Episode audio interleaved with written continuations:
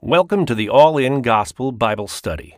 Each week, we move chapter by chapter through the Bible towards a comprehensive understanding of what the Bible teaches. All in Gospel is recorded live in White Bear Lake, Minnesota, featuring Dr. Seann Dikkers. You can support this broadcast by subscribing or donating at anchor.fm/allingospel or visit the allingospel.com website.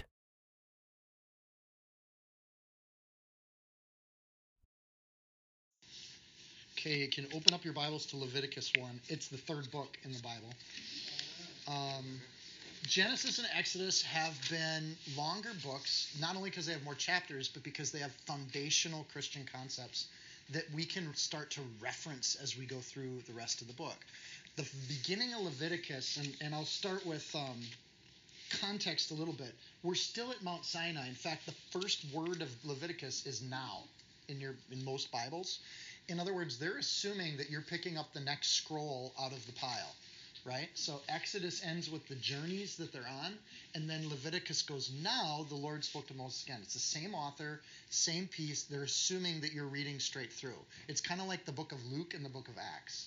Right? They're a pair, they should go together, right? And that's what Leviticus is to Exodus. Exodus is walking us into it. The word Leviticus, this is why it's nice to be here the first day of Bible study, is you get the contextual stuff for the whole book, right? The word Leviticus is actually comes from the Latin word liber, or for the Levites. This is a book that is for the Levites, not just Levi, but the Levites, and it outlines the practices of the priesthood. So that's either good or bad. First of all, I don't think there's any accident in the world that it ended up as the third book. Because if you're like me and you've tried to read the Bible, I'm going to read through the whole Bible. That's my New Year's resolution, right?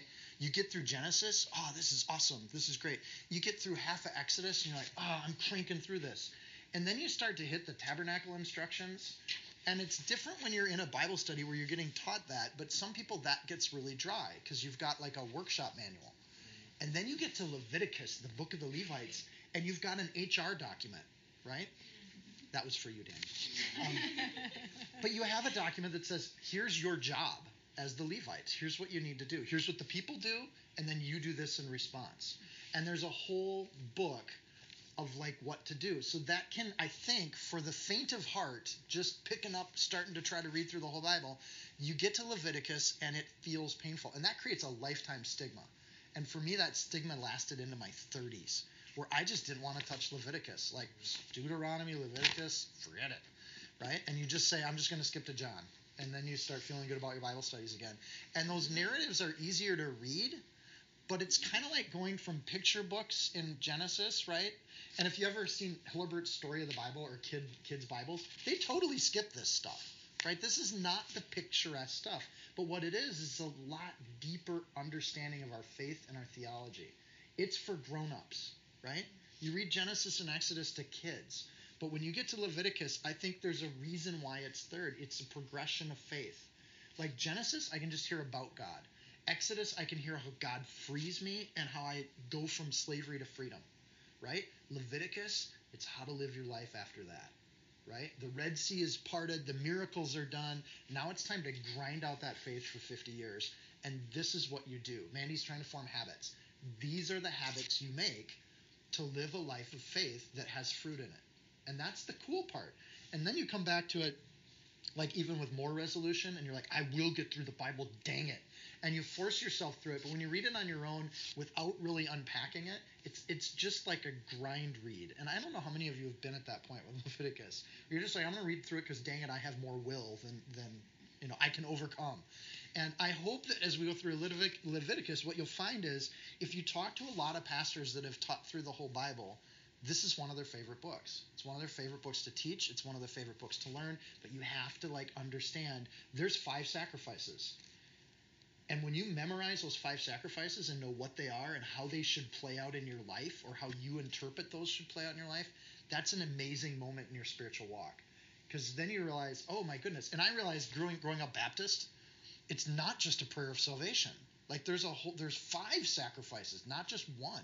You know, I thought you say a magic prayer of salvation and you're saved forever. And voila, it's like waving a magic wand and you're on your way to heaven. And the Bible has more to it than that, right? There's a walk with Christ that should happen after the prayer. And like the sacrifices, there's one sacrifice that atones for your sin, but the other four get to be really interesting as believers. So assuming everyone in this room's made some sort of commitment to Christ, and maybe you didn't grow up Baptist where it was a magic prayer, but you're in this walk with Christ, and you want to be following the Lord, and that's what your heart's desire is, then suddenly these sacrifices get really interesting because these are the symbols of how we should live our life out today. We don't get to kill cows, but there's something about understanding why they killed the cows and what it represented in their faith and how Jesus fulfilled that, that gets to be just this connection between the Old and New Testament. You're like, this is incredible. So God gives us the book of Leviticus. He gives it at a point in our journey where now we have to figure this stuff out. And this is where we're at. So this was a really fun week for Bible study. First of all, because my lovely wife kept coming in every 10 minutes when she could see I was getting ready. And she's like, did you see in verse 4 how there's this, this, and that? And she couldn't resist because she loves the book of Leviticus. And it like comes through and she has Bible studies written up for Leviticus and she shares them with ladies at our church and all that sort of thing. And I'm like, honey, just let me get through it, please. But at the same point, she had tons of good stuff too. So a lot of what you're going to hear tonight is partially Steph's preparation. And I want to give her credit and cite my sources on things. But I also want to cite Peter too. So hold your finger in Leviticus, and if you're quick at Bible searching, flip all the way to 1 Peter chapter 2. And I just want to set up Leviticus with this understanding that the new believers had. You'd think that somebody who knew Jesus personally would be like, all I need is Jesus and I'm good to go. And that's not how they perceived it. It's consistently in the New Testament. They will reference the Old Testament to get meaning out of what they just experienced and what they just saw. The miracles of Jesus don't mean much outside of the Old Testament. It was because they grew up in this tradition that it had meaning and richness and fullness. And Jesus is more than just a Sunday morning, cartoon flannel board, right? There's more to it than that. And it's deep and it's rich and it's thrilling when you see it. So 1 Peter chapter 2, and I'm going to read verses, I'm going to start at verse 5. You also, as living stones, are being built up a spiritual house, a holy priesthood. Who's the holy priesthood? The Levites. What book do they start with? Leviticus, right? This is if you are a holy priesthood to offer up spiritual sacrifices acceptable to God through Jesus Christ. So these sacrifices are metaphors, and we need to offer spiritual versions of what we're going to read about tonight in Leviticus. That's kind of cool. But you're a chosen, therefore it's also contained in the scripture. And he cites the Old Testament then for three more verses, right? He's just citing the Old Testament. Verse 9, he says, but you're a chosen generation, a royal priesthood, a holy nation, his own special people, that you may proclaim the praises of him who called you out of darkness into his marvelous light. And we even have, we have the wonderfully made t-shirt. I thought we into his marvelous light, who once were not a people, but are now the people of God, who had not obtained mercy, but now have mercy. Folks, your job is to be a holy priesthood, to go out into your jobs, out into your classrooms, and be the holy person in that room that gives mercy and grace and love to everybody you know. That's your job. And if you're not knowing what the Levites did, you don't know what your job is. And then you just kind of flounder through your faith for years and years and years. But this is God's will for his servant, and there's a huge reward in studying Leviticus in that you learn how to be a priest. You become a model of practice, and you don't even have to memorize all 613 rules. Now, the rabbinical priesthood has libraries full of thousands more rules that they tack on top of this, and that's where they got in trouble with Jesus, is they added more rules. But the 613, the basics, the bald head is a clean head, we're going to find that here in Leviticus. All right? Now, the Lord called to Moses is how we start it, and we start to see this purpose of what we're doing. And he spoke to him from the tabernacle of meeting, which if you were here for Exodus, they built a tabernacle. And now God dwells with them. And that's amazing. It hasn't happened since the Garden of Eden. God was walking and talking in the garden with them. Sin, it's broken. And then suddenly you have this thing where they're back to dwelling together. God sits in the middle of his people and he dwells with them. That had to be cool, to wake up in the morning, get out of your tent and go, oh, there's God. And you can see the cloud, the Shekinah glory over that tabernacle. And at this point, they hadn't broken covenant with God. So he spoke to them from the tabernacle in meeting, saying, from the tabernacle, speak to the children of Israel and say to them, when any one of you brings an offering to the Lord, you shall bring your offering of the livestock, of the herd, of the flock. So first of all, I like Leviticus in that it takes all of one verse to get into the book, right? So we're already studying, okay, this is how sacrifices happen, and we'll get into that a little bit. The location then is an important piece of what's going on, that he called to Moses in verse 1. We know this is a conversation. This is a covenantal relationship, and Moses is the mediator. To approach, verse 2, when any of you brings, that word approach is karav in the Hebrew. It means to draw near, to come close to God. So anyone of the people of Israel, if they want to draw close to God, here's what you got to do to get close to God. So this is kind of pre-covenant, right? So individuals are responsible for their own covenant in the Old Testament, and they are in the New Testament too. Every individual has a choice to make, and will keep going from there. This is a massive and a huge privilege that anyone in the kingdom could come close to God. Compare that to other ancient religions. The people who got close to the gods were the priests. All the lay people had to stay far away, but give your money to the thing. And what scares me sometimes is we see churches like that today too. The only people really close to God are the leadership. And all the people, you just come, bring your tithes, and go home. And that's the nature of the relationship. But in Israel, that's not the nature of the relationship at all. Anybody can approach the altar and drawing near to close to God. The sacrificial system, for those of you light of heart, we're going to talk about intestines today, all sorts of things. It's a graphic image, right? And they have a sacrificial system. Our purpose in this Bible study is not necessarily to say whether or not that's good or bad. Our purpose in this Bible study is to understand what the Bible says, and then each person in this room can decide what to do with that. I think cleaning out the intestines is symbolic, and I love that. It's a great symbol. However, I'm not encouraging anyone to go out and start killing cattle tomorrow. That's not what we're doing here. But we do want to understand, what is God trying to say through these relationships? Every religion at the time had a sacrificial system. Having sacrifices is not unique to these people. Mm-hmm. It is today. We don't really do these, largely because of the influence of Christianity on the planet, is that sacrifices have kind of become passé across the planet, even though there are still some religions that give animal sacrifices and do it regularly. But at this time, in this period of history, every major religion in the world had a sacrificial system. What makes it different is the rules we're about to read. They had limits to it. They had prescription to it. They had order to it, that there would be a process, and it would be clean, and it would be tidy, and there would be ways to do it for different people, and that everyone could approach the altar. That's right off in verse 2. You have a completely unique version of this from what other ancient religions were doing. You bring your offering. That's how you come close to God. Of the livestock is an important phrase, and then it even emphasizes of the herd and of the flock. It had to cost people something. To give a sacrifice had to cost you. You had to give something up of value. And it couldn't be something dead. You couldn't bring roadkill. You couldn't catch a wild animal and bring it in. It had to be from your herd. It had to come from your resources, right? So we get the first of 5 types of sacrifice. I'm going to give you the 5 types as an advanced look, and then I can remind you of those next week and weeks after. But here are the 5 sacrifices that we find in Leviticus and in the Bible. There are burnt sacrifices, which are atonement sacrifices. They're kind of like the prayer of salvation. I'm sorry, Lord, I've sinned. Here's my sacrifice to make up for that. Can we be good again? And it's that kind of thing. And the response to that is God gives forgiveness, right?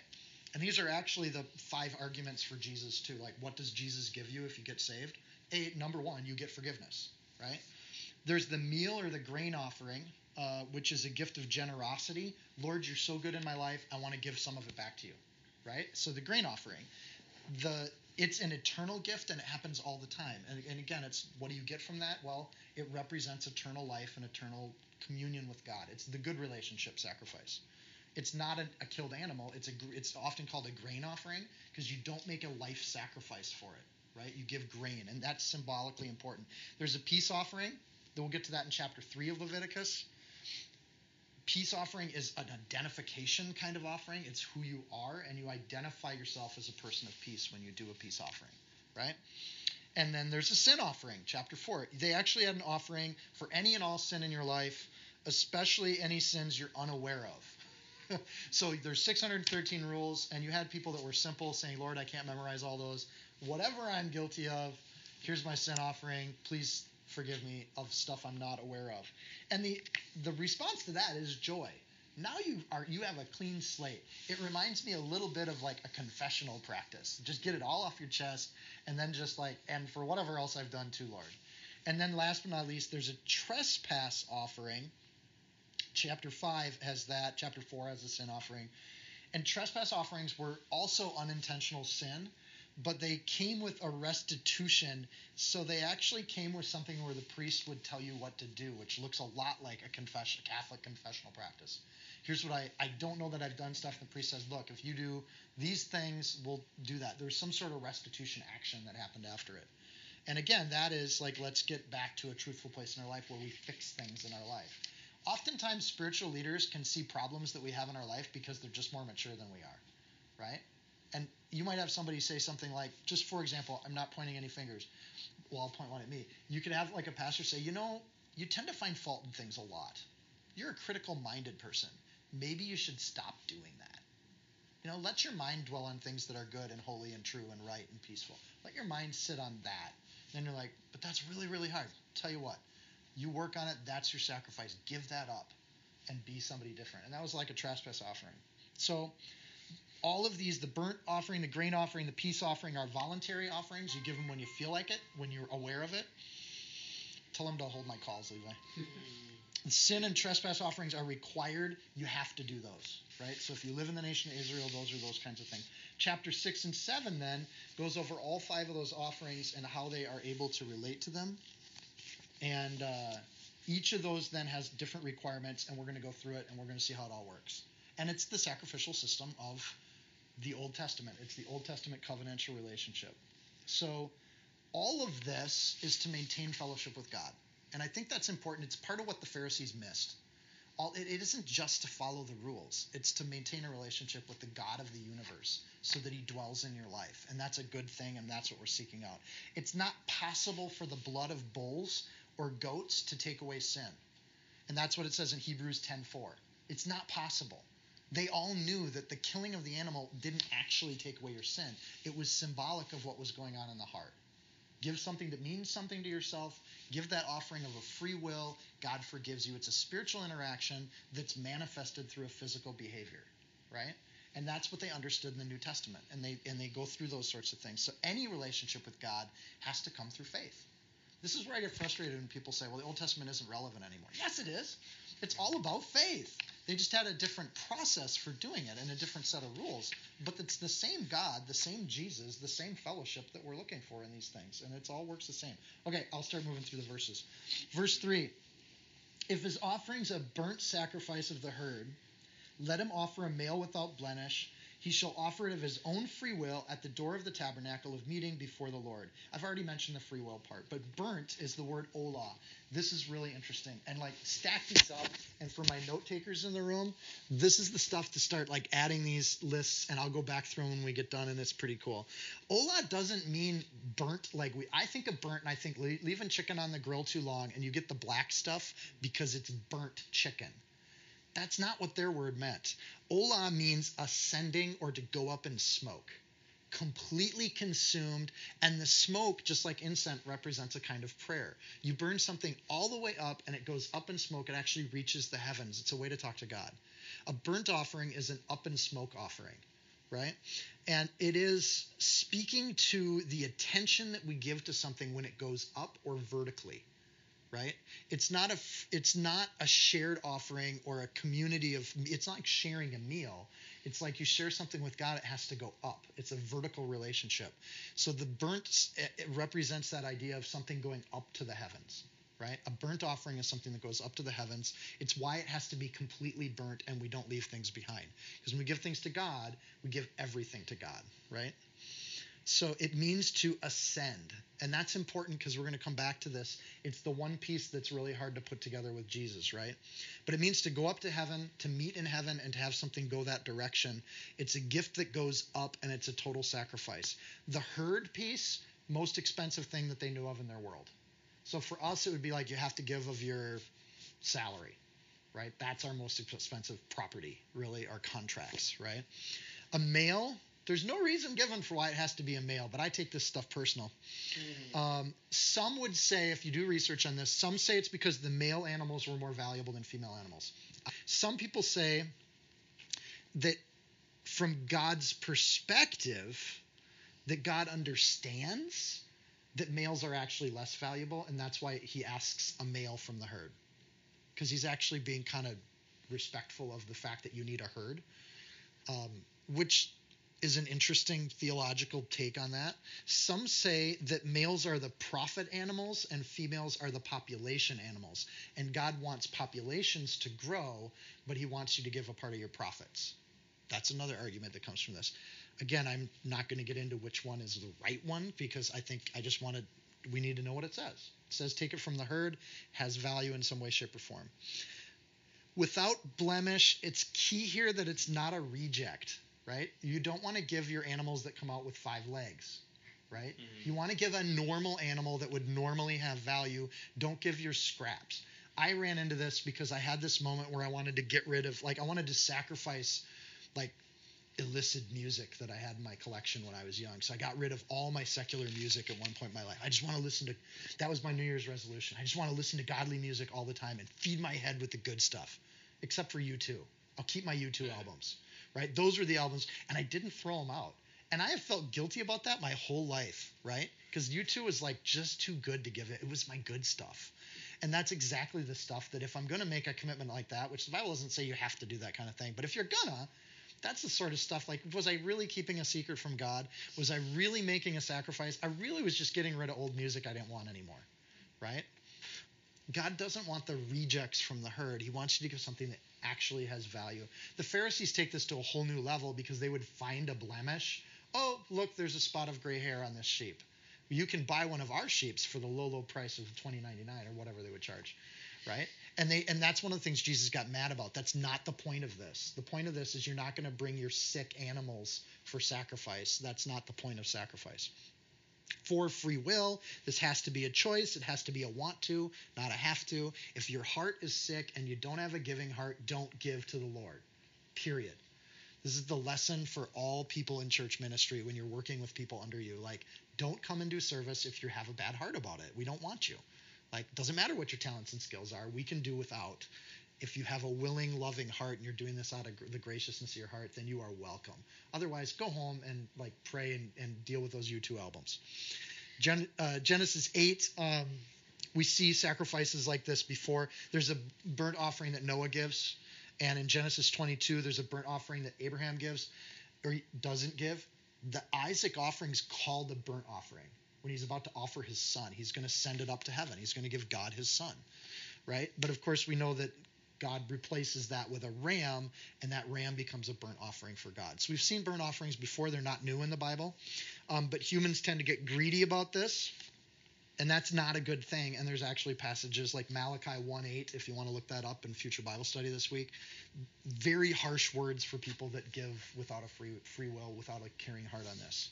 And the prophets get to be vivid about that. So you do it at the door. The door of the tabernacle is as close as anybody gets except for one high priest a year who goes inside the Holy of Holies, right? So the average layperson can come up to the door of the tabernacle. The burnt offering altar is actually right there at the door. It's as close as we get to God on this world or this side of heaven, right? So here's what I wonder. When Moses announces this to the people, well, we have 5 offerings and here's what it looks like. Who's the first person that gave the burnt sacrifice? Who volunteered to go first? I want to get close to God. And that person isn't named in the Bible, but they should be. And when I get to heaven, I want to know who's the person that first went back to their herd, grabbed a male bull, led them up to an altar and said, I'm here, I'm ready to give my sacrifice. Because that person is a courageous, amazing human being that said, I just want to give to the Lord. I want to send something up to God as quickly as I can. And picture this moment, right? There's this huge camp, 2 million people. There's dust in the air. It's nasty outside the camp, or thousands of animals. And you go out and say, there's a good male without blemish. And you walk them through the camp. All the other little Israelite people are sitting outside their tent, chewing their tobacco, you know, whittling things, and they can see you walking past with your cow, and they're like, oh, they're going to do a burnt offering. And I'm sure there'd be like a little crowd that would start to follow this person, right? Because anybody could do this. It was an open door for what would happen. And then imagine what happens throughout the camp. Like somebody gives the first bull and they burn this thing up. It goes up in smoke. It ascends to heaven. And that person walks away from the altar and they're like, oh, that felt great. I have fellowship with God. And that Shekinah glory, you can see a little face in the cloud going, nice job. And you're right with God for that moment. And it's that feeling of salvation, right? When you first decided to follow Christ, that joy. And that person probably left going, yeah, I gave a bull, but man, what I got. It changed my heart. I feel amazing. My sin is forgiven.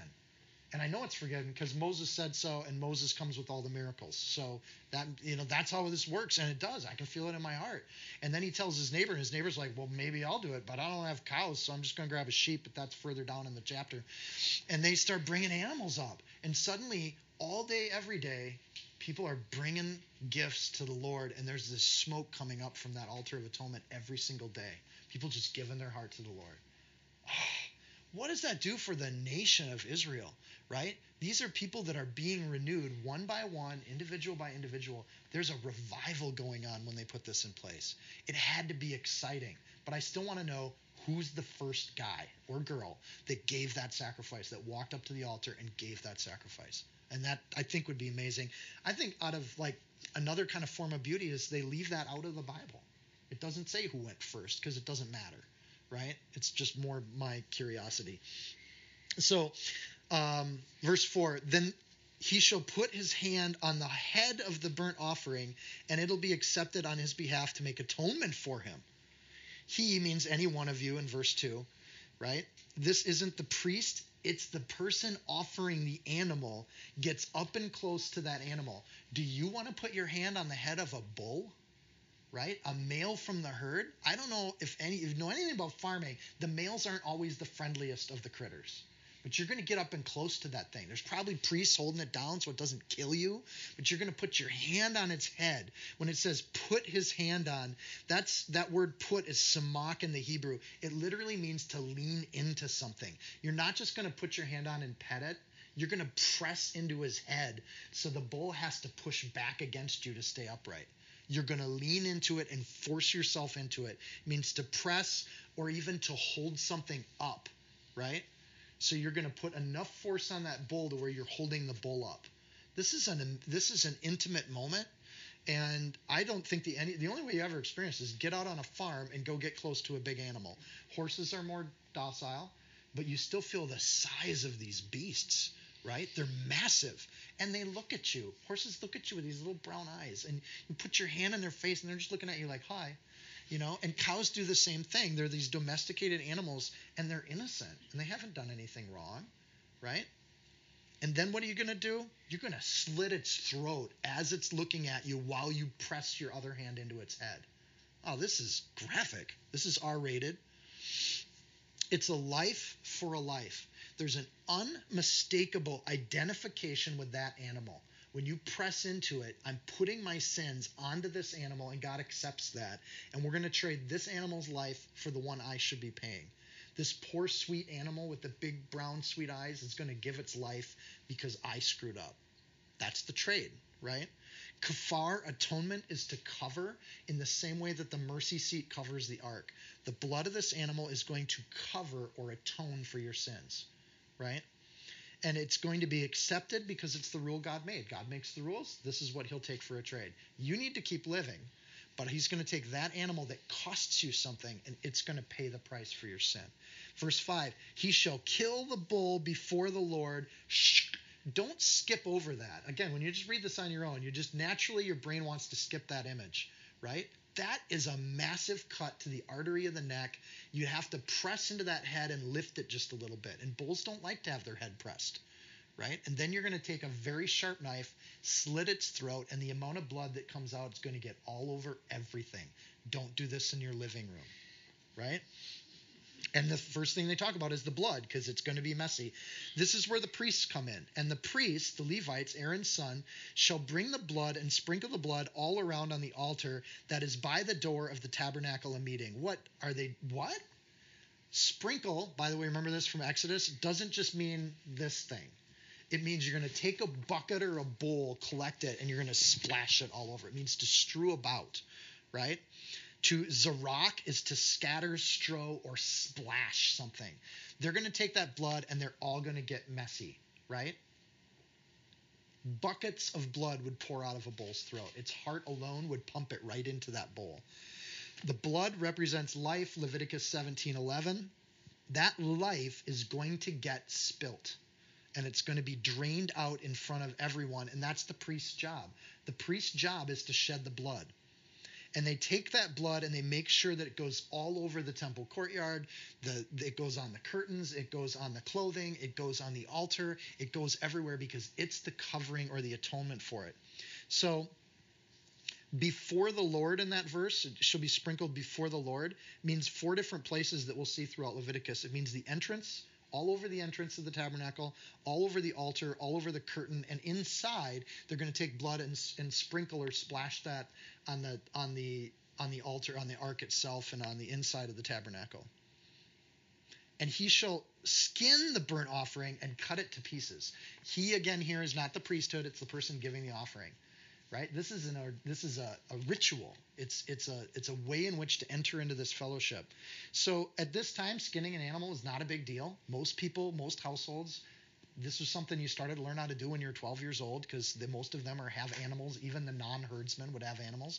And when it was time to go, that skin is valuable. You can turn it into a coat, into a boa or something like that. So you'd cut the skin. Note that you don't break the bones. You cut the skin. You shred the skin. It just says cut it to pieces. It's a very vague term, but it doesn't necessarily mean pieces that you keep, even though later in Leviticus, the priest that offers any man's burnt offering, even the priest shall have to himself the skin of the burnt offering which he's offered. So the priests keep the skin. In other words, nothing that I brought to the altar do I get to keep. A burnt offering, I give all of it up. So the skins are a way to kind of support the priesthood, and they could keep it. But in this particular passage, cut to pieces probably means cut to usable pieces of leather, but it could just mean scraps, just shredded, right? So the skin's kept by the priesthood. However, the actual wording of this could mean you could have an offering where The priest can keep the skin, but it's not ordained that they keep the skin. Right? They could give the skin away to, say, a rich Joseph of Arimathea. They could just hand the skin over. But it's theirs to give. They own the rights to it. And they can keep it if they want or they can give it away if they want. Make sense? That's the rule. Verse 7, the sons of Aaron, the priest shall put fire on the altar, and they shall lay wood in the order of the fire. So they have to lay wood in an order. There has to be an orderly laying of wood. The priest then, Aaron's son, shall lay the parts, the head, and the fat in order on the wood that is on the fire upon the altar, but he shall wash the entrails and its legs with water, and the priest shall burn all on the altar as a burnt sacrifice, an offering made by fire, a sweet aroma to the Lord. So not just the animal gets prepared. While the person is killing the animal, the priests are sprinkling the blood, and they prepare this place for the person to be offered, right?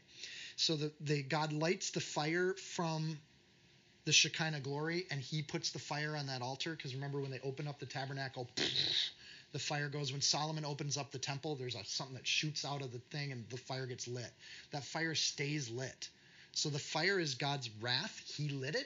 He's burning it, and it'll always be burning, and it's always kept burning. Leviticus 6:13, we'll get to that. The fire shall ever be burning on the altar. It shall never go out. Your job in your contract as a priest is you keep that fire burning forever because God lit it. So God has wrath against sin, and that wrath is going to consume that offering, and that'll make that offering go right up to God as a sweet aroma and a gift. To make it a sweet aroma, you have to clean the entrails. The only thing that doesn't smell good when it cooks in a bowl is the stuff inside its intestinal system, which maybe didn't get cleared out before the day of sacrifice. So if you're Scottish and you're making some haggis, you take the entrails and you clean them out, and everything inside gets suckered down, and they do one final poop session, right? And that gets taken away, but it doesn't get put on the altar because it doesn't smell good when you burn poop, right? Very practical. Lay the wood. It's not a cooking fire. Do you see that? There's an order. The wood has to be laid in order. The wood is designed so that the flames consume it and you're not cooking it. If I want to cook meat, I put it right on that nice bronze grill and I let the meat cook on the grill. But when I put the meat on a pile of wood, that's not for eating. It's just to be consumed by the fire, right? So it's important it gets laid on wood. That's another requirement of this sacrifice. It'll be spectacular because when I do wood, that comes with flame. I can burn some coals for a long, long time, and it's not spectacular. But when I do a big pyre of wood, then there will be flames that go up that you can see from throughout the camp of Israel, right? Oh, there's a burnt offering going on.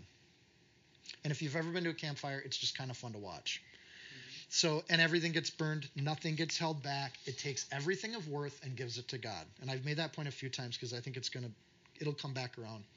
There's clear duties for the priests. There's clear duties for the people giving the offering. Oh, we're into the rule book. The priest splashes the blood. The offerer does the killing. They do the skinning. They get the benefit of the offering. The sweet aroma is nikoha, is a soothe, quieting kind of peace, sweet. And reach, the aroma, is a scent or fragrance. It's a soothe and quieting fragrance. It's like watching a campfire and watching the smoke go up. It is a sweet, smooth, peaceful experience when you see that, especially at night and the mosquitoes aren't out. You know, it's a good thing. Expression here is that it's acceptable to God. That's the purpose. It's a sweet aroma to the Lord. So whether or not you like campfires, God seems to like campfires. And that's what he wants. So you give him what he wants, not what you want. That's what Steph told me when I give gifts to myself for Christmas from Rudolph. That's not really a Christmas present. That's just me buying myself stuff. If you want to give a real present to someone, you give them what they want, not what you really want, right? It's like when I give Steph the new Call of Duty game for Christmas. That's not really a present either. You give God what they want, and God wants this. He wants you to give something up entirely, and it goes up to heaven in a vertical relationship, and you don't get any benefit from it. You do it just for God. That's what God wants. Ephesians 5:2, jump into the New Testament, and walk in love as Christ loved us. He gave himself up for us. Same idea. Jesus went up. It's a vertical relationship. He gave himself up. We hear that in the English language today. We just take that language for granted. Don't take it for granted. It's intentional wording. If you say Christ went up, and then listen to how the sentence ends, Ephesians 5:2, gave himself up for us, a fragrant offering and sacrifice to God. That's not accidental language. He's referencing a burnt offering. Jesus sent himself up to heaven on our behalf as a burnt offering, right? The only thing we don't get to do is put our hand on his forehead and press into him a little bit. But it's just a metaphor, and we do kind of get to do that, spiritually speaking. Paul's arguing Christ was the burnt offering for us. I'll come back to the Christ thing because it gets really cool when you put all this back together, right? He was forsaken, and he was given up, and he was aroma, and he went up to heaven. So now with the other animals, we'll go through this part pretty quick. Not everybody had herds of cattle. I don't. What do I do? How do I come before the Lord? I'm poor. I'm broke. Well, most people had sheep. Your middle class had sheep. So verse 10, if his offering is of the flock, of the sheep or of the goats, those are different animals, as a burnt sacrifice, he shall bring a male without blemish. He shall kill it on the north side of the altar, so different location, before the Lord, and the priests and Aaron's sons shall sprinkle its blood all around the altar, and he shall cut it into pieces with its head and its fat, and the priest shall lay them in order on the wood that is on fire upon the altar. But he shall wash the entrails and the legs with water, and then the priest shall bring it all and burn it all on the altar. It is a burnt sacrifice, an offering made by fire, a sweet aroma to the Lord. Sounds pretty similar, right? So if you don't have a cow, you can do it this way. The rules stay the same. There's some small differences, and I want to point them out. First of all, notice that it says on the north side, not the south side. So cows take longer. You got to skin it. There's more to deal with. There's more blood. There would be the sheep you can do really quick. If you ever get the opportunity to go and see a butchering, the small animals go really quick. Right? So the north side is they're just doing the business of everybody else. So there's an army of priests up doing this all day. Priests are essentially butchers in Israeli society. It's what they do. And they probably got good at it. So there's different space. Notice that there is, in the skinning part, the skin is left on for the lambs and the birds that come next. They don't skin them. So the imagery of the skinning or the cutting of the skin stays with the bull, the full example, but on these smaller animals, they give up some of those metaphorical pieces. That doesn't mean those pieces aren't important, but you can still give this lesser gift. The fact that it's treated the same, even though it's a smaller value, is, I think, a beautiful idea. God loves everybody equally, and the sweeter aroma to the Lord is exactly the same as the cow. The effects on the offerer are the same. So it doesn't matter the size of your gift. What matters is that you give according to what you have. The worldly holdings have nothing to do with fellowship with the God, and God uses himself. He doesn't use a bull. We don't have a bull of God. We have a lamb of God. So when you get to the New Testament, notice the sacrifice God gives for himself for the atonement of all the world is actually a lamb. And I think that's kind of amazing. God's identifying with that middle group. John called Jesus that sacrifice from the first day of his ministry. John 1:29, John saw Jesus coming up and he says, "Behold, the Lamb of God, which taketh away the sins of the world." That's not a compliment. That wasn't John saying, "Hey, look at this awesome man you all get to meet, Jesus. I'm so excited to introduce him to you." Saying, "I'm introducing you a guy who's going to go up in smoke on your behalf. He's our sacrifice. He's the Lamb of God." And we see that as this beautiful phrase because we grew up in the church. It's a wonderful thing to say. It's a horrible thing to say about a human being. In that society at that time, that's the lamb you're going to put on the altar. You're going to press into Jesus. You're going to put your hand on his head, and then you're going to slit his throat and cut him. And you're going to splash his blood all over the temple. That's who Jesus is. Jesus can now take the stage. That's the worst introduction ever in the history of the world, if you think about it, and you've read Leviticus. Lambs, however, are continual and ongoing, unlike the bulls. There weren't that many rich people, and the lambs are all the time. And there's the continual aspect of the lamb that's a little different from the bull in that it happened day and night, according to Exodus 29:38 through 38 and 39. The lambs were sacrificed day and night, continual and ongoing. I think that's why God identifies Jesus with the Lamb of God. It's because Jesus is an ongoing sacrifice that happens day and night all the time. It's not just a rare thing. Okay, we'll do the birdies. And I actually did get to – Grant and I got to go hunting with somebody who taught us how to skin a bird. And it's a graphic moment in my life. I remember it vividly. And the burnt sacrifice of his offering to the Lord is of birds. If the burnt sacrifice of the offering is of birds, then he shall bring his offerings of turtle doves or young pigeons. The priest shall bring it to the altar, wring off its head, and burn it on the altar. And its blood shall be drained out on the side of the altar. And he shall remove the crop with his feathers and cast it beside the altar on the east side into the place for ashes. Then he shall split it at its wings, but he shall not divide it completely. You don't tear the body up. Right? Same thing with the lamb and the bull. You put it on the altar in order. You don't dismember the beast and put it on the altar in pieces. You keep it in order, right? You don't tear the body apart. You can cut the skin, but you don't break the bones, right? So you don't do that with birds either. You don't divide it. And the priest shall burn it on the altar, and the wood that is on the fire. It is a burnt sacrifice, an offering made by fire, and the result, it's a sweet aroma to the Lord. If you're so poor that all you can do is trap a pigeon, you need no holdings or no income for that. Just go to New York, right? Anybody that goes to Jerusalem can find a pigeon, and if you sacrifice your time, you can catch a pigeon, you know? And there would be people that taught you to do it, right? So you don't even need money. Anybody can come before the altar, rich or poor, people with holdings and bowls and people that have to go find their own pigeon. Turtle doves are beautiful. They're a symbol of peace, doves, but pigeons are an acceptable alternative to that, even though the symbolism's not there. They are easy to get, and they're in every major metro city area.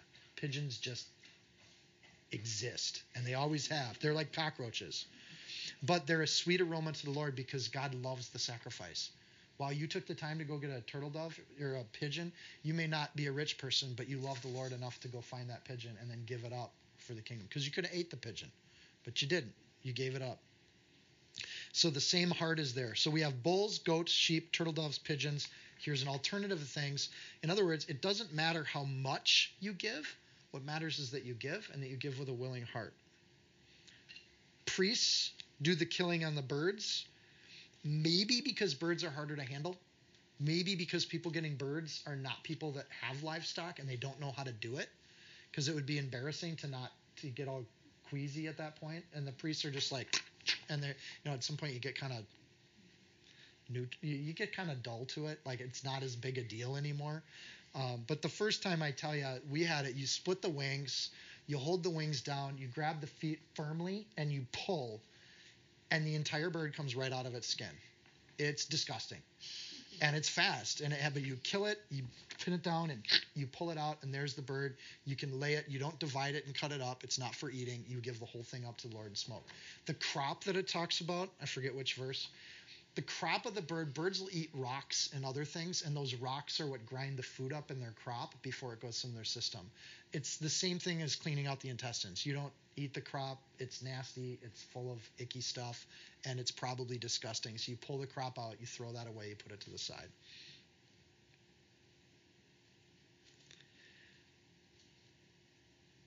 So those are the three different ways to give a burnt offering. So you follow the rules. This isn't pleasant. There's nothing pretty about a sacrifice. This is an ugly moment in life, but you do it because God says to do it. These are the rules. They know that because it's the rules, it'll be accepted. So we don't have to wonder if our sacrifice to God is going to be accepted. The promise is there. God accepts this. It's a sweet aroma. The first time you do it, there's got to be a spiritual effect because Israel starts doing this, and there's ongoing sacrifices all the time. Massive revival. They've committed to live with God. They do a golden calf thing. It doesn't work. They recommit to live with God, and now they start doing it. And God says, this is what I want you to do instead of partying around a stupid golden calf. I want you to instead give something up of worth, burn it all up for the Lord, and let me just bless you as a nation. And that's exactly what happens. Joy then spreads from person to person to person as they give these offerings, and there's a lineup at that altar to get in line to go do this because the joy that comes in their heart. The first time you tithe, if you haven't started tithing, do it. It's kind of cool. It hurts a little bit because you're giving something of value, but as you do it and you just realize, wow, money doesn't own me anymore. I can survive without 10% of my income. It's awesome. And that tithing has more of an effect on you, right? A couple larger points about the sacrifice, and then I'll go on to the next pieces. First, it's important to note that this sacrifice, this burnt offering, and this gets to the whole Old Testament theology and understanding the Old Testament, it can be one bull will sacrifice and cover an entire household. So at the Passover, remember in Exodus, they would kill a lamb, and everyone in the household gets covered by that single lamb. That's an important concept for us as New Testament covenant people. One sacrifice covers the family. The question then isn't the sacrifice or the number of sacrifices or the value of the sacrifice. The question is, are you in the family or not? Are you under that doorpost or aren't you? Do you live under that household or don't you? And households are big. They're not family, 2 adults, 2 kids. Households were hundreds of people. Are you in the household of God or aren't you in the household of God? That's the question, right? So it's important. And I'm going to just, don't trust me on this, 2 Chronicles 29:24. And the priests killed them, and they made reconciliation with their blood upon the altar to make atonement for all of Israel. For the king commanded that the burnt offering and the sin offering should be made for all Israel. One offering, an entire nation gets covered. Cool, right? I like this rule. This rule works really good, especially if you want to offer an eternal sacrifice that will cover the world. The rules stay the same. And the rules are established in Leviticus and in 2 Chronicles. We get that specifically. This is important, the anyone idea. I've kind of mentioned it a little bit. Anyone can give the sacrifice. The question isn't who can give it, who's good enough and who's not good. Anybody's good enough. You don't even need to have a double income with no kids. You are still able to give a sacrifice. You can be a widow. You can be a widower. You can be a kid. You can be a homeless person. You can be a very, very wealthy person who ran for president. Anybody can go down to the tabernacle and give something of value. Anybody can give it. That's not the question of who, but it is the question of what. You have these 5 choices, right? And the what is really important. There's a tradition that you give according to what you have.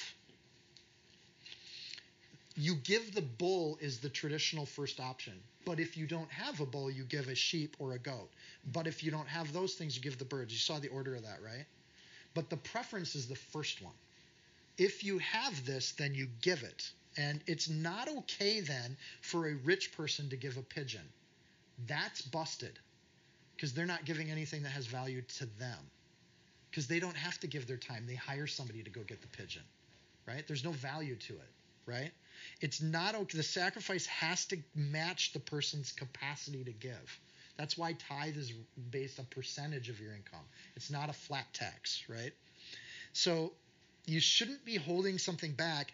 And if you hold anything back, then that animal's not completely burnt up to God. It doesn't ascend, right? If you hold anything out of that equation, God expects everything. I want to go to Acts 5. You know this story. This is what happens when you screw with this in the new covenant, right? Sorry, I just said screw with this in a Bible teaching. Sorry. If a certain man named Ananias and Sapphira, the wife, sold their possession, and he kept back part of the proceeds, sold a piece of land, keeps parts of it back. His wife, being aware of it, brought a certain part and laid it at the apostles' feet. They're giving their offering to the Lord, all of it. And Peter said, Ananias, why has Satan filled your heart with a lie to the Holy Spirit to keep back part of the price of the land for yourself? While it remained, was it not your own? This is your land. You didn't have to give it. You're supposed to give it with a willing heart. Why are you lying?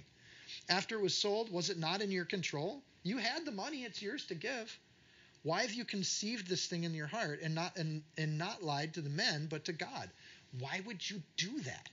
You don't have to give the cow or the sheep or the bird. You don't have to do it at all. So if you're going to do it, give all of it. They hold it back, and of course they die at Peter's feet, right? They're struck dead right there.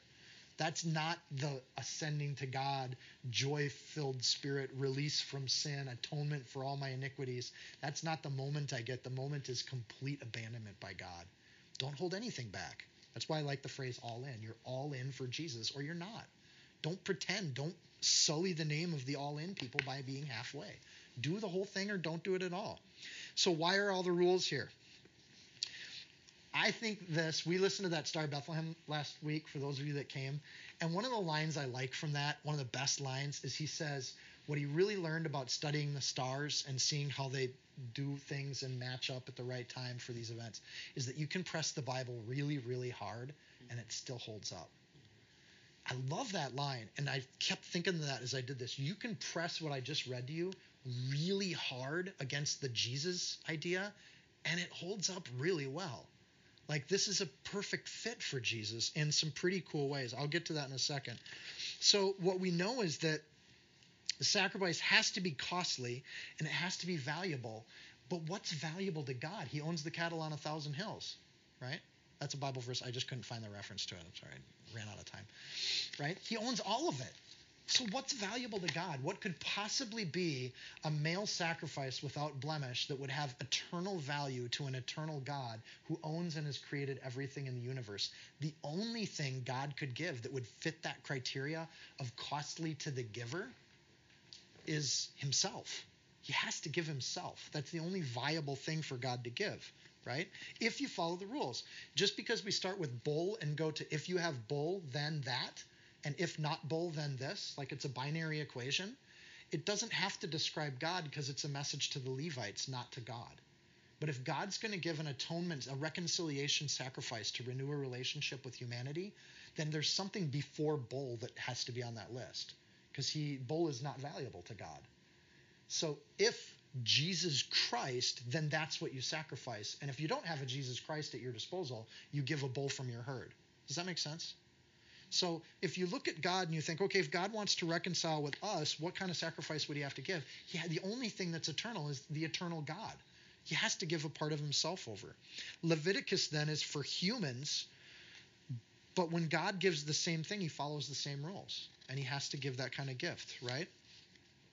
So listen to this. First of all, the identification with the sacrifice. When you press your hand into something and lean against it, there's an identity that you're going to be the same being almost. That life will be your life given. Does God identify completely with Jesus Christ? Yeah, he does. In fact, he says, this is my son in whom I'm well pleased. He announces it to the world. He presses into Jesus and manifests the miracles of God through Jesus to show all of humanity that Jesus has power over nature. He has power over death. He has power over sickness. He has power over everything. And God does miracles through Jesus and presses things through him to identify with him perfectly. Then you think, is he precious? Yeah, Jesus was precious. I'm not even going to go into that very much. Was he male? Yeah. Is there any reason why he's male? There's no reason given why the sacrifice has to be male. It's just that it was male. So it's almost prophetic instead of regulatory, right? Does it have to be without sin to be clean? Yeah, it does. Jesus had to be without sin to be something without blemish that comes from an eternal being, because an eternal being with sin is blemished. An eternal being without sin is holy. God has to do it willingly. Jesus prays in the garden and says, God, if you can take this cup from me, fine. But if not, thy will be done. I'll do your will. Isn't that beautiful? Free will. He gives it a free will. He doesn't hold anything back. The blood has to get poured out. Was Jesus' blood poured out all over the streets of Jerusalem? His blood would have been dripping from the first thorn that pressed into his forehead. In fact, there probably wasn't much blood left in Jesus when he was laid properly upon the wood that was put in order, right? His blood is everywhere, right? It's all over. It gets cast aside, and they lay his body on wood to die, to be given up. But before they do that, they let his body get cut to pieces. Who cuts the body to pieces? The priesthood? No, that's not the rule. The priests don't do the cutting. They need other people to do the cutting. The Gentiles get to do the cutting. The Romans get to do the cutting. And they cut Jesus up. And they don't cut him into proper hides, and the priests don't keep the hides, but they don't have to keep the hides. The point is that the skin gets cut, right? The bones don't get broken. The body stays together. It doesn't get dissembled into pieces like we normally butcher something. In these offerings, we don't butcher it. We leave the body assembled and in order so that it can be, well, rose from the dead, but we'll get to that in like 3 years. You don't see that Jesus' entrails are cleaned out because they didn't need to be cleaned out. Spiritually speaking, metaphorically speaking, he didn't have any sin to be cleaned out. There's no fire, though. This is a part where you really press into the Bible and go, but there's no fire. There's no wrath from God, right? Where is God's wrath burning this body up and turning it into smoke so that it can ascend? That's problematic because it doesn't literally happen to Jesus, right? Well, again... There was wrath with Jesus. Look really carefully at the scriptures. Go to Mark 15:34, and it's going to say that God actually turns his back on Jesus. You know these verses, right? At the 9th hour, Jesus cried out with a loud voice, saying, Eloi, Eloi, lama sabachthani, which is interpreted, my God, why have you forsaken me? And Jesus is on that cross, and God just says, you're done. Right? I don't want anything to do with you. I don't want what you represent right now is you've had the world's sin put upon you, and I can't even look at you. What a moment to have dwelt with God your whole life and then suddenly feel God gone, right? That's the pain Jesus feels upon this thing. This is where I love animals, right? That's what the lamb is saying to the human when it cuts his throat. The lamb's looking at him with that look like, why did you do this to me? Why have you forsaken me? You're my owner. You've fed me my whole life. You've given me sustenance this whole time, and now you're cutting my throat? Now you're going to watch me die? You're going to take my blood and sprinkle it on the altar? That lamb probably was still alive when it started to see its blood getting spread all over the place, just like Jesus. Same moment, same imagery, same, not even a metaphor, the same emotional content is there, that same sense of betrayal. Yeah, Jesus actually felt it. Last, I'm going to argue, Jesus actually is burnt, right? You're trying to think of where the branding iron came out in the crucifixion. The word burnt isn't what we think of as burnt. The word burnt, I'll go back to the Hebrew, means ascending to God. It's something that fully ascends to God. No part is left behind because it all goes to God. Literally, within our laws of physics, the only way to do that is with fire, with the wrath of God consuming something, turning it into smoke and ash. But spiritually, that's not the only way to ascend to heaven at all, right? And you think of the ascension of Jesus and how big a deal that was to the gospel writers. He ascended to heaven. No part of his body was left behind. No part of his body was left in the tomb, just his coverings, right?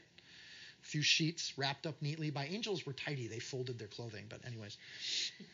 But the Spirit, the breath of God is gone. It is completely given up.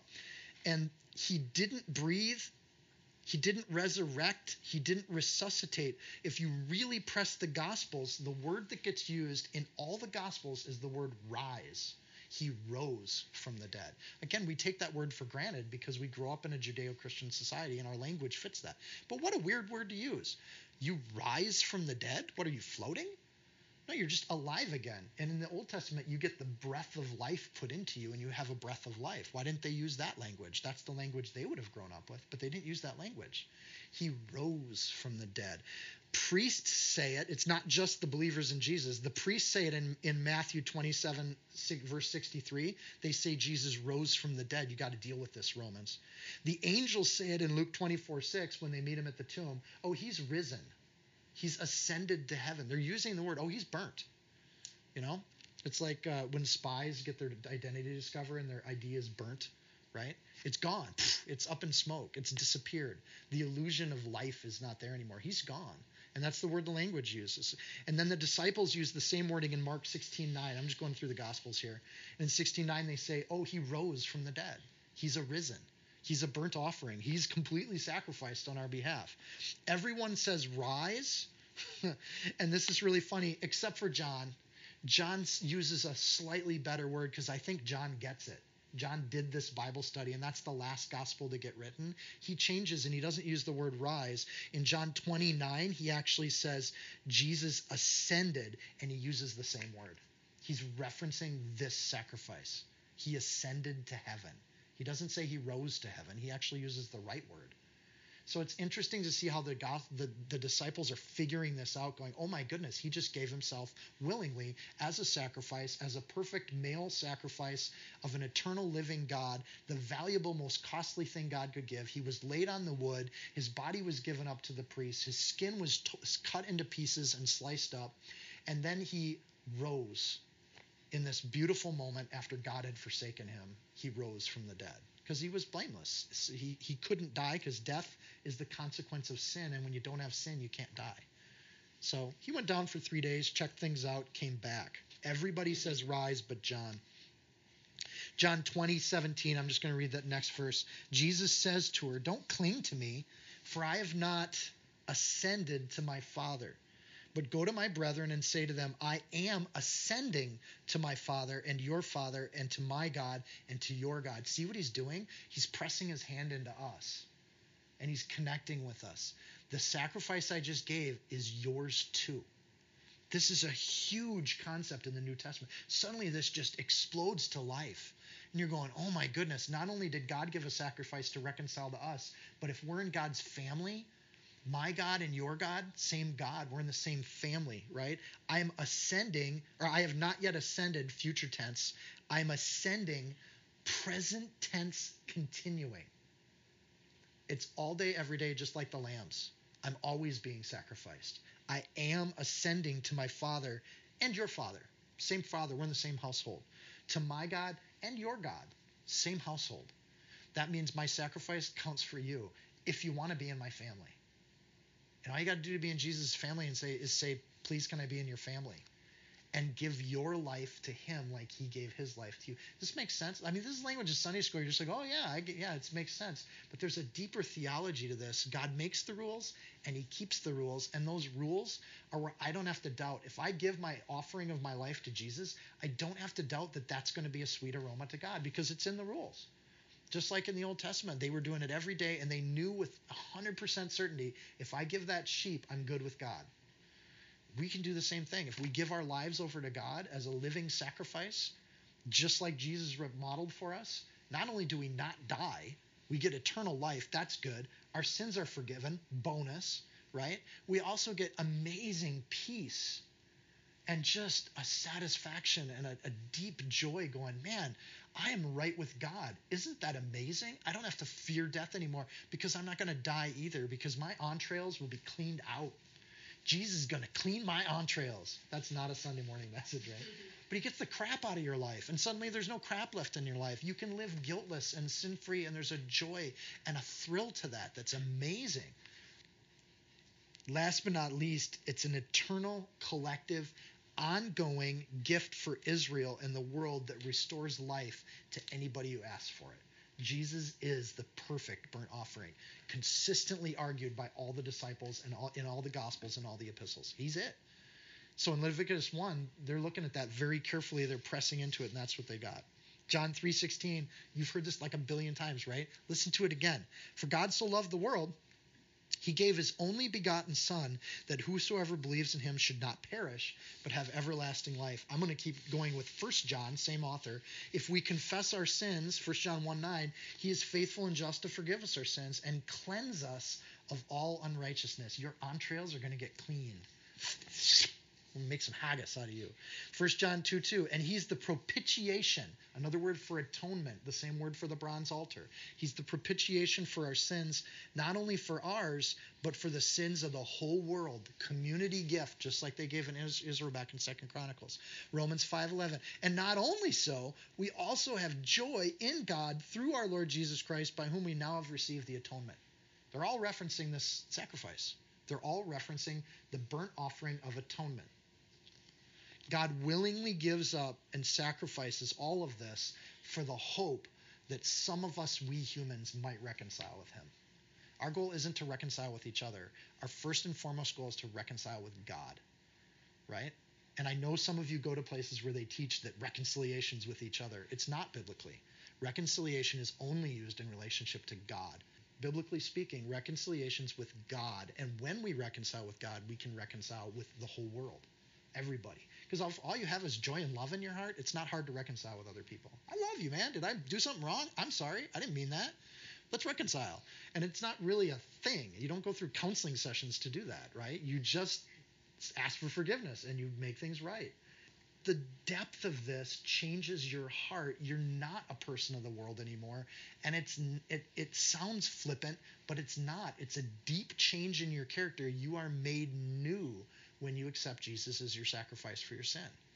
And it's an amazing. Is it unpleasant? Yes. I still can't get her to watch Passion of the Christ, right? It's extremely unpleasant and bloody and icky. There's this thing where sin is bad, and to deal with sin, you have to deal with some of the nasty stuff, right? When you have to deal with other people and deal with sin, it gets ugly. It's nasty. It's not fun. It's hard to do. But the other end, there's this peace that comes, this, oh, I'm so glad. No agenda. Is it unpleasant to get there? Yeah, but at the other end is this peace and joy and restitution with other people that's deep and amazing because you reconcile with God first. Also, Catherine gave us that thing after we did the thing with Sarah where she goes, is there anything too marvelous for our God? And the Hebrew word meant marvelous. Is there any marvel God can't do? And the answer is no. I thought of that here too. And the Lord said to Abraham, why did Sarah laugh, saying, shall I surely bear a child since I'm old? Is there anything too marvelous for the Lord?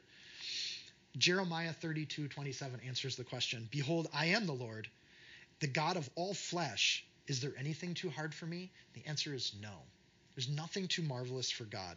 In Genesis, it's a question, a personal, quiet, hurtful question from Sarah, right? Because she's an old lady and she hasn't had kids, and it's probably a deep pain in her life. It's unpleasant. In Exodus, it's a story that gives examples of, yeah, Jesus, God's pretty marvelous. God can do, he can part the Red Sea, he can make the plagues come down from heaven, fire and brimstone, all that good stuff can happen. God is big. In Leviticus, that concept is something we can lean into because it's more than a kid's story. It's more than Sunday school flannel boards, right? It's this deep idea that God is that marvelous and he can do this if he wants to, and he did. Historically speaking, you have all the Gospels and all the epistles, but that's the Bible. That doesn't count. You also have 9 extra biblical sources that atone to the basic facts of there was a guy named Jesus. He did live and taught. He was killed and buried. And every single one of his disciples went to their death believing he rose from the dead. And that's non-biblical sources making that case. Is there anything too marvelous for God? No. Is it pretty much historical? It's one of the most founded historical facts we know if you're intellectually honest. And I deal with intellectuals. They're not all honest. But if you're intellectually honest, there really is no historical event that's more documented than the resurrection of a guy, which makes sense. Somebody beats death. That's a big piece of news in history. So our response to that should be that we give a burnt sacrifice back to God. We do this. We give everything we have. It's fully consumed. It's washed, and we take nothing back for ourselves. Romans 12:1, Paul makes this request of each one of us. I beseech you, therefore, I'm begging you, brothers, by the mercy of God that you present your body as a living sacrifice, holy, acceptable to God, which is your reasonable service. It's a reasonable idea that if Jesus gave his life for us, we give our life back. It's a fair deal. A kid can understand that. But there's a depth to it that's amazing. If you haven't given your life to God in this way, following this kind of sacrifice, all of it, stop what you're doing, because whatever you're doing is a waste of your time. Press into God. Spiritually speaking, lay your hand into this and trust that God will take those sins from you and take it away. You'll be reconciled to God. You'll be redeemed. You'll be made new. And it's not too hard for God to do that in your life. So we sacrifice our lives because he's already given his as an eternal, ongoing ascending to God that happens throughout all of eternity. I think that's pretty cool. And then you're like, dang, I love Leviticus, right? This is awesome. And we still have 4 more sacrifices to give. And this is the cool part. The sacrifice we just talked about, I'm thinking everybody in this room gets this one, right? We give our whole life to God. That's getting saved, right? That's what that is. There's 4 more that they didn't teach me when I was growing up. And it drives me crazy. Why wouldn't you teach this stuff? Because then you have a bunch of Christians that have given their whole life to God, but we don't really know what to do with ourselves. Okay, well, God, you got my whole life, but now what? And that's the next 4 sacrifices. It's like, okay, this is how you do life with God, right? And it's way better than golden calf parties. Like, it's really cool stuff that gives joy in your life that other people should see that you're a pretty joyful person because you're doing these things. And they're not that hard to do. The tough sacrifice is that first one. Right? The other ones have to do with eating, and you start to keep parts of that cow for a feast, and that part's really fun. So let's say a word of prayer.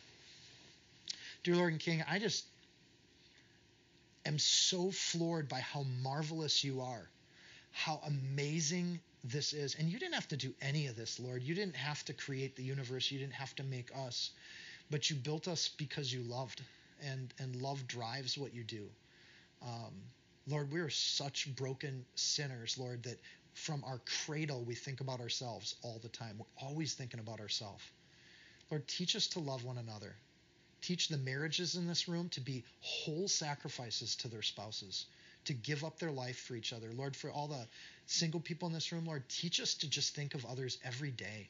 Lord, to give ourselves as a holy and living sacrifice. Paul said, if you can be single, do it, because you can give yourself over wholly and completely to the ministry and the kingdom work that you have for us. Lord, this has epic consequences. If this is true, then you have a plan for our life. There's a reason for that reconciliation, that we have a purpose, we have work to do, and Lord, that we're here and we're living and we are waiting for your kingdom, Lord. We do it with a whole and happy hearts, Lord, but you do it because there's something to do here. Lord, we just pray that you open our eyes to those things this week. Teach us, Lord, to love the people at our workplaces, in our homes, in our families, to do it without reservation, to hold nothing back, Lord, to keep nothing as our own and give everything to you. Lord, if we can do that, as hard as that is to do, as painful and ugly as that can be sometimes, Lord, on the other end of it waits peace and joy and reconciliation with you. Lord, we want you to dwell with us in our hearts like you promised that you would. If we give our lives to you, you'll dwell with us, you'll fill us up. Do that, Lord, and make our lives wholly devoted to you. In Jesus' name, amen.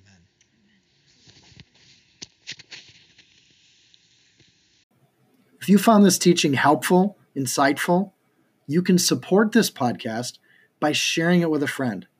Screenshot it, tag it, post it on your social media.